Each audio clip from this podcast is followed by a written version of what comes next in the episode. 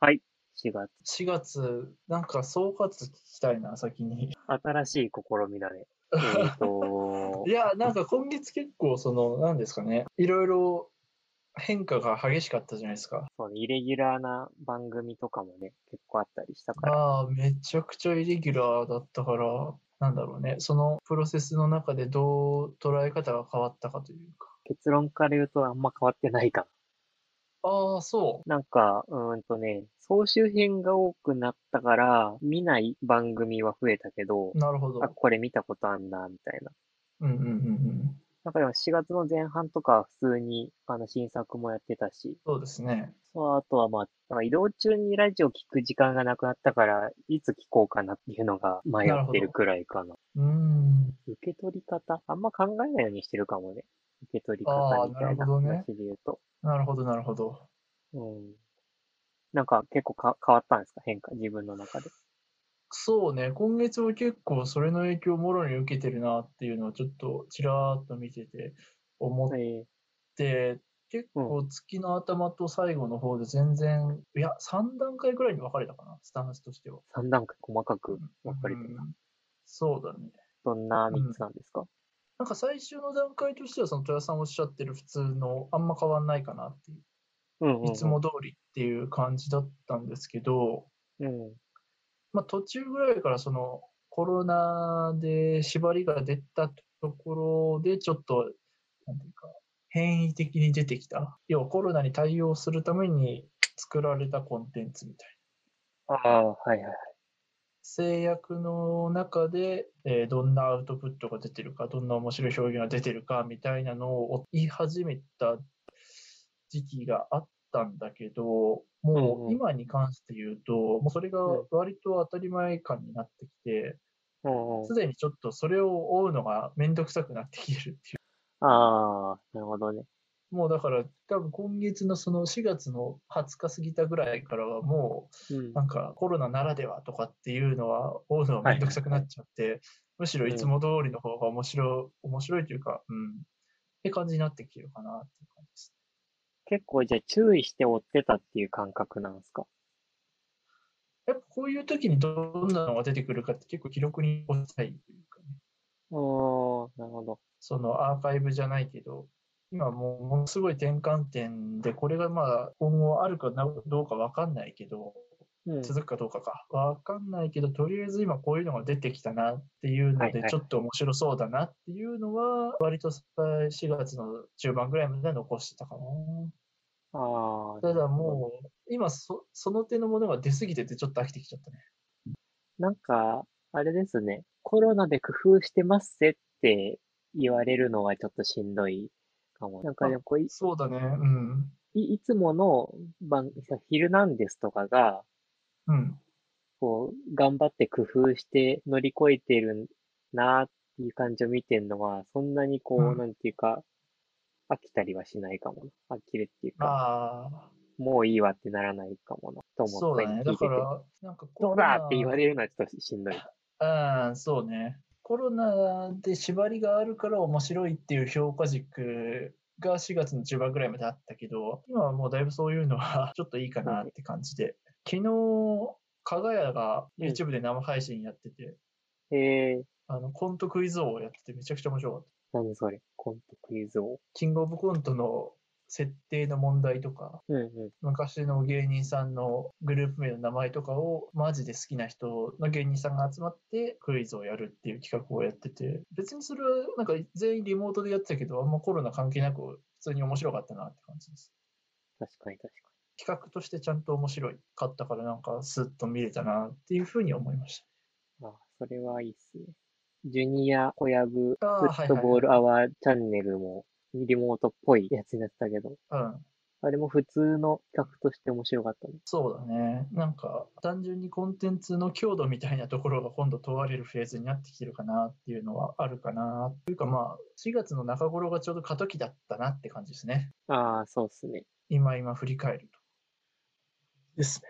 確かな。えっと、ポップライフ・ザ・ポッドキャスト、最近結構聞いてるというか、時間あるんで聞いてるんですけど、岡本図の岡本玲一さんが来た回が結構面白くて、今までその、田中総一郎が呼びたい人呼んで話すみたいな感じだったんですけど、うん今回三原祐希の方が呼びたい人呼んで話聞くっお、ていういいね。感じで、その中で最初岡本図の岡本玲二を呼んで、特にそのテーマ決めてっていうよりは、本当に公開インタビューみたいな感じで、なんか DJ としてのスタンスとか、さんま大先生が出てた時から人間関係とかコミュニケーションの取り方、どう考え方が変わってったかみたいな話とかをしてて、はいはいで結構面白かった、その DJ の話が、クラブ DJ もやりつつ、えっと、ロッキンとかの全然客層違う中で、うん。あの、DJ もやったりしてて、なかなかその、うん まあ、客層違うから、全然 DJ のやり方が違うみたいな話をしてて、なるほ結ど。局、醍醐味としては自分がめっちゃかけたい曲でお客さんをぶち上がらせるために、その最初の30分とかを助走的に、うん。どんどんお客さんを温めてって、ドカンみたいなのをやるのがめっちゃ快感っていう話をしてるんだけど、それはクラブ的な流儀なんクラブ DJ の中ではそんな感じなんだけど、じゃあ、うんロッキンとかの、要はその、なんだろうな、まあ、J ロックの中での最前線の中で、そういうやり方をしても全然通用しなくて、はいはい。やっぱちゃんとそこの文脈に合わせた曲をかけていかないと、お客さん盛り上がってくれないんだけど、それがうん。決して嫌とかじゃないっていう話。うーん。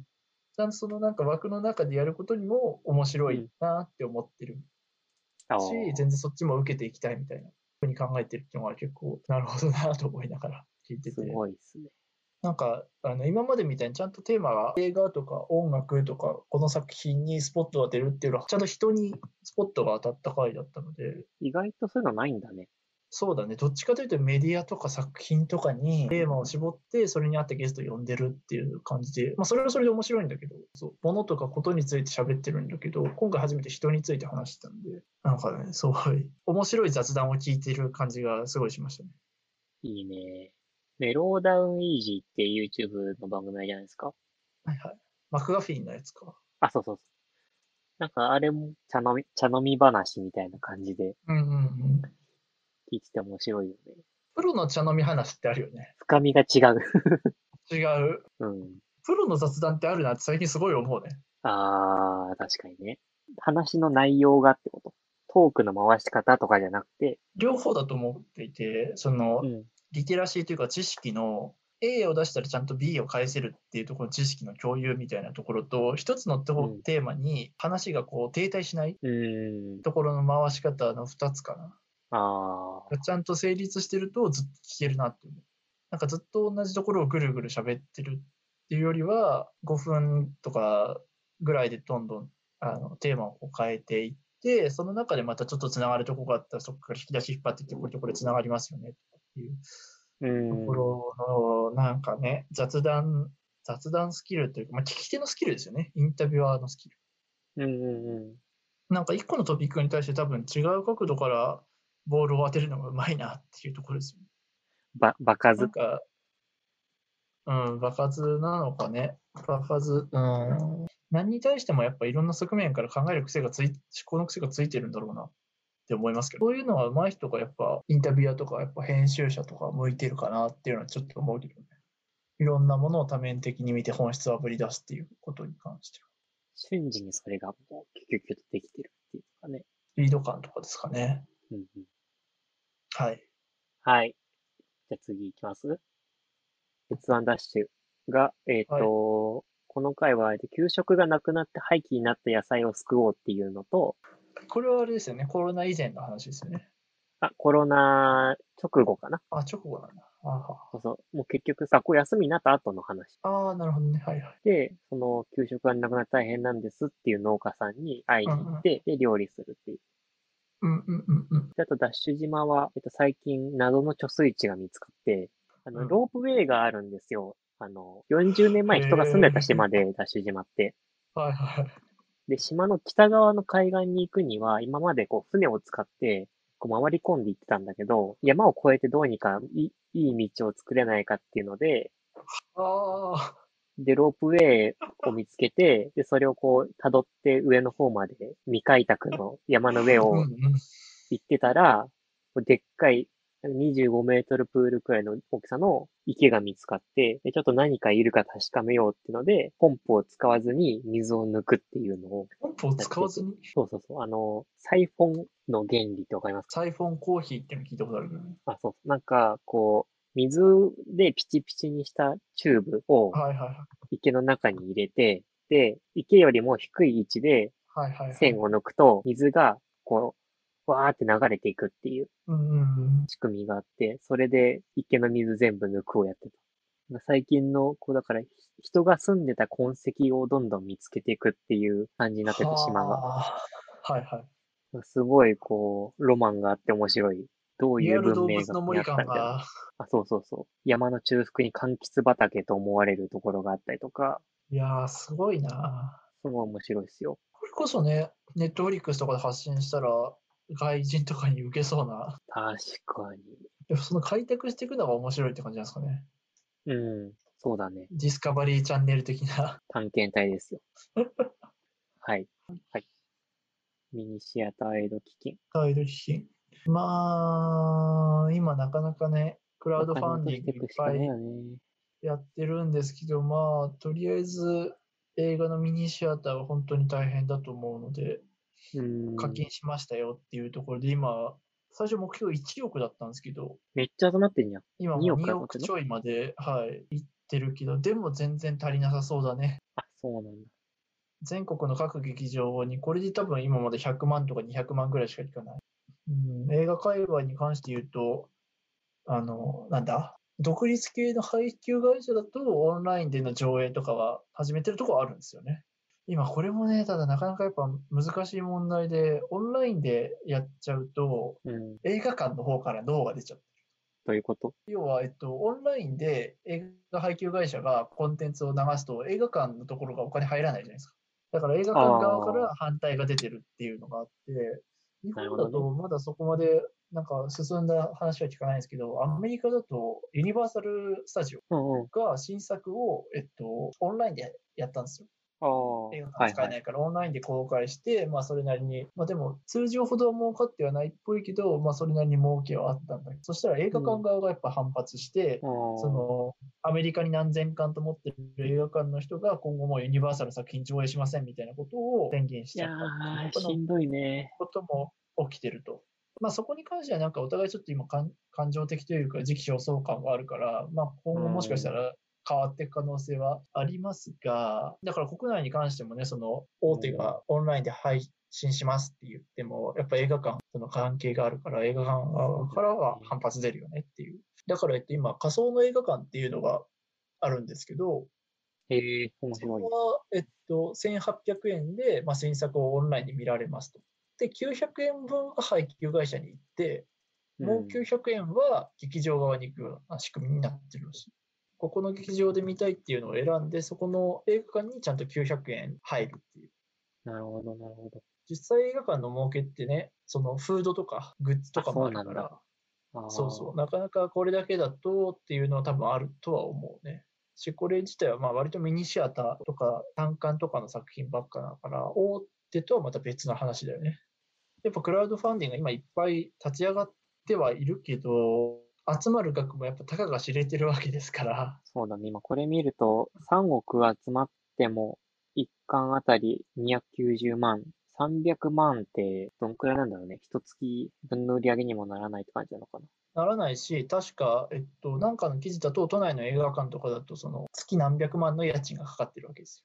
あそうそうあ、そう、家賃だけで。ってなると、やっぱ全全然足りてないんだろうなとは思いますね。まあ、ライブハウスも多分同じことですよね。そうだね。まあ、なかなかこの辺は苦しいところではあるから、やっぱそこは行政が何とかしてほしいなとは思ったりするけどね。まあ、そこもなかなか信用はできないかなとは思いましたが、し知ってるとこがいよいよなくなるってなると、すごい現実感が出るなと思った。うん、行そっう、ね。たことがあるとことが。はいはいはうい。ん。いつまで続くか分かんないからね、言うても。そもそもね、寄付しまくって自分の生活がどうな、なんか、いや、ほんとそう危よ。うかったら意味がないからね。うん。まあそれこそ10万円を寄付するとかね、していけたらいいけども。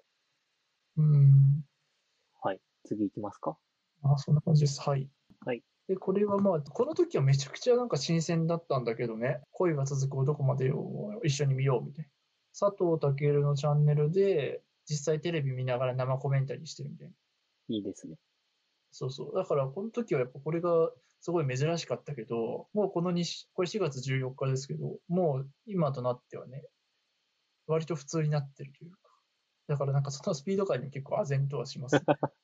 2週間前だ。 2週間前だからね。だって芸能人同士の飲み会なんて絶対今まで見れなかったわけじゃないですいや、もう毎日やってるもんね、今ね。か。そうそうそう。毎日あるからね。 YouTube もそうだけど、インスタライブがすごいね。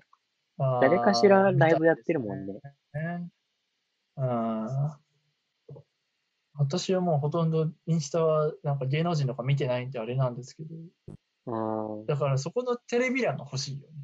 なるほどね。そう、多分誰もそこをちゃんと整理してない、まあ整理する必要はないんだろうけああ。ど、だからやっぱそこのなんかね、個人的にはアーカイブもちゃんとしてほしいなとか思ったりするけどね、うん。あの今後の記録を残すために。はい。で、次、家ついていいですかごっこの撮影マニュアル。面白かったね。あ見ましたこれ。見た。PDF 見たよ。要は、えっと、家ついて行っていいですかを、まあ、ご自宅の動画で、まあ、スマホとかで撮るために、ちゃんとマニュアルを番組が作ったっていうやつなんだけど、結構ね、マニュアルちゃんと、ちゃんとしてるっていうか、なんか、テレビ作りとか番組作りもちゃんと勉強になるなっていうのも うん。思ったし、なんかプロっぽい映像の作り方とかもやってて、なんか、おいいいいなと思いましたね。ありがたい資料。うん。まあだから、これもすごい今っぽいコロナがあったから出てきたようなやつだなと思って。あと実際でもあるんだろうね、こういうマニュアル。1年目の人とかにめ向けてとか。近いな。すごいな、テレビ局は。だから視聴者参加型がもうカンパ系まで来ちゃったって感じ ですね。確かに。聴者側の映像編集スキルがもう上がってるう から。んはい。はい。これ多分知らないと思うんですけど、レペゼン地球っていう YouTuber で、なんかこの人たちが今、アリーナツアーをやる予定だったんですけへど、全部中止になって、で、この人たちってなんか音音楽を自分たちはメインにやってるから、YouTube はいくら人気になっても収益化はしないっていうのでずっとやってきてたらしいんですけへえ、ど、はいはいはい。だから手元にはキャッシュが全然もうないっていう、うんうん。ライブの動員でトントンになる予定だったけどないから、うんうん。どうしようっていうので、でも初めの動画はファンの人にと、とにかくグッズが11トントラック10台分あるから買ってくれっていう話をしてて、はなんだけど、そのヒカルとラファエルっていう有名 YouTuber が、いはいはい。名前は聞いたことありますね。ヒカルさんはグッズで売れ残ったら全部俺が買うから安心しろっていうのと、それだけだとつまんないから、お互いのファンが喜ぶようなコラボグッズを作って、それも売ろう。で、その原資は全部俺が出すっていう話をほってたのと、あとラファエルの方は、とにかくファンはライブが見たいだろうから、なんかいくらお金がかかってもいいから、全部出すし、それをとにかくやろうっていう、無観客ライブの生配信をやろうっていうので、う。うん金持ち YouTuber 二組が、もう秒で動いて、いろんなことが決まってくるのが、すごい面白いなと思ったっていう。ああ、 ほぼビジネスだもんね、これはね。そうそうそう。お億以上稼いでる人たちだから、へえ、そんな稼いでんだ。ラファエルは年収5億って言ってる。えー、すごっ。それは笑っちゃうな。企業案件を日本一やってる YouTuber なんですよね。へーあそれですごいコマー収シャル的入ながあるっていう。あ、そうそうそう。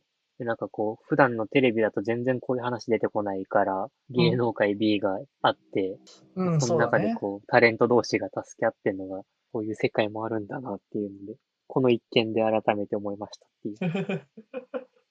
ああ、まあそうだね。確かに。そこはお互いに支援し合ってってことだもんね。 うん。こう、有名 YouTuber がいるっていうだけだとあんまりこう、実感湧かないけど、こういうふうに、うん。その世界の中でつながりが見えてくると、なんかそ、なんだろう。えっと、ベンチャーの界隈みたいな感じはちょっとします。ああ、確かに。あうあ、んそれはそうだね。見えてみよう。やっぱ、そこの、こう、国じゃないけど、YouTuber 国みたいなのあるよね。この界隈の中でもう経済が多分すでに回ってる感じがするもんね。広告案件で外貨からと、外、外からお金をこう、出稼ぎしてる感じはあ、そうだね。しますね。なあっていうふうには思うな面白い世界だよな。今だからラそう。あの、の宮迫さんがうんヒカルさんとすっごい仲良くて今。うんうんうん。あと、ロコンドの CM に年間契約が二人で決まって、ロコンド。ロコンドってあの今、霜降り明星とデヴィ夫人が CM やってる靴の通販サイトうーん。 CM やるんですけど、地上波への。ーうんうんなんか今、外に出る人がいないから靴が全然売れてないんですうんっうて。んうん。で、なんかるロほコンどドと一緒にコラボで靴を作ったんですけど、CM の出演料もいらないし、なるほど靴の売り上げはもう担保されてるから、うんうんその原資を使って全部の靴を20%オフにするセールをやれって言って、今度ロコンドでそれが始まるんですよ。いやー、おも面白い、 面白い。うん、すごいね。でヒカルさんはアツシさんみたいな感じがちょっとするなって思う。なんかやっぱ出役がお金の流れ分かってるっていうのはあるのかもしれないね。ああ、そうだね。確かに YouTuber はそこは特に数字で日々見てるだろうしね。うーん。ははい。い。面白かったです。志村友達。ああ、はいはいはいはい。コント番組枠で新しく始まった番組で、うんうんうん。 4人で名作コントを見ながら思い出話をするっていうやつ。はいはいはい。なんかちゃんとこう、信頼感ある人たちが少人数で話してる感じが、すごいちょうどいいなって思いました。あーなんか志村けんのコントを理解するっていう文脈でもすごい楽しめ る。なるほどな。いやー、でもそあー、そうなるのかな。なんか、普通だったら、そこのう4人でまたコントやってほしいなってちょっと思っちゃうけどね。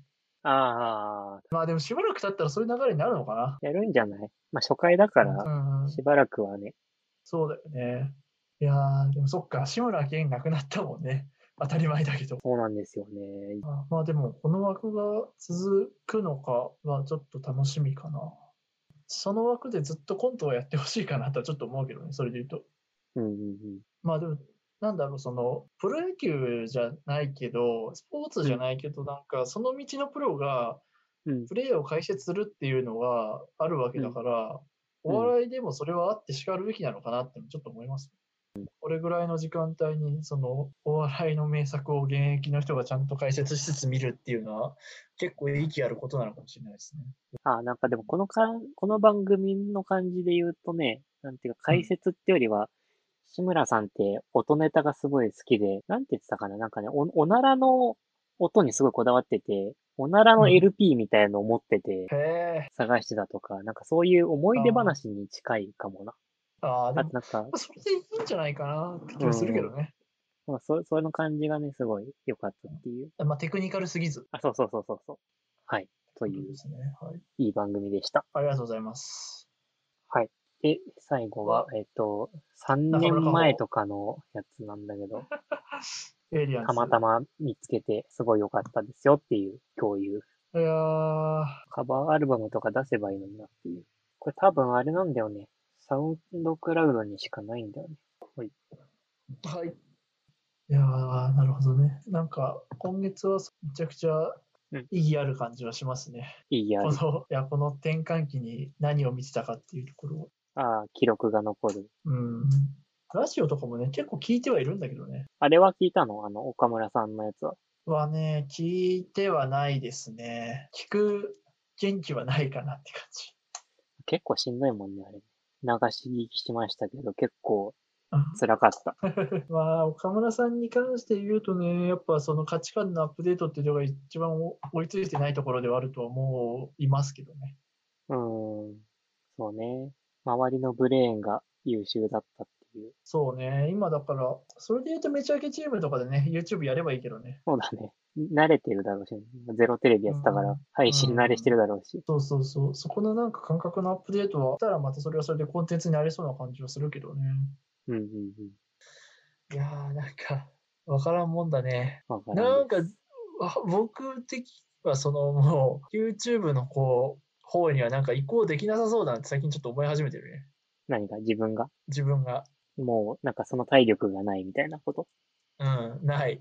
なんかそのコロナ以降新しいものを追うっていう体力ができていくかなっていう気もするしね。なんかなんか失ってそうな気がする。見える範囲のものしか追わなくなりそうかな。割となんか視野が狭まってるしはある気がする。それはでもなんかコロナ以前以後とかは関係なくってことだよね。コロナ以後以前関係ないけど、コロナで背中押されちゃった感があるよね。コンテンツの洪水がうん。起そうこそうってそしまった感じが、う。うん。とは思いますね。顕在化してしまったんだ。そうだね。まあだからそこも気にしてる人少ないのかなって気もちょっとする。なんかもうそもそうんも自分の好きなものだけ見るっていう習慣が割と根付いてうん、るそのうそかうもそうね。そう。根付いてる気がする。コンテンツを網羅的に見ようっていう人はもういない、いないというか、 完全に少数少派でなしいょ。ね。うん、な気はするなだからで、だでからも、はい。逆説的にだけど、なんかそういうコンテンツのガイダンスができるっていうなんか強みじゃないけど、うんところはあるかもしれないですね。水先案内みたいな人がいないなって気がしてる。界隈を網羅的に見てて、そこをちゃんとどういう情勢になってるかっていうのを、例えばその、うんなんだろうな、映画評論家とか、テレビウォッチャーみたいな人はいたけど、YouTube 界隈とか、うん。 TikTok 界隈とかは今いないんじゃないかなって気もちょっとしてるけどね。そこまでカバーしている人はね。うん。オンラインサロン界隈とか。オンラインサロン界隈は興味あるね。 聞いてみたいね。なんかそこの第一人者の席はいくらでも空いてそうだよね。あ、すいません。じゃあ、はいちょうどいいと思います、そろそろ。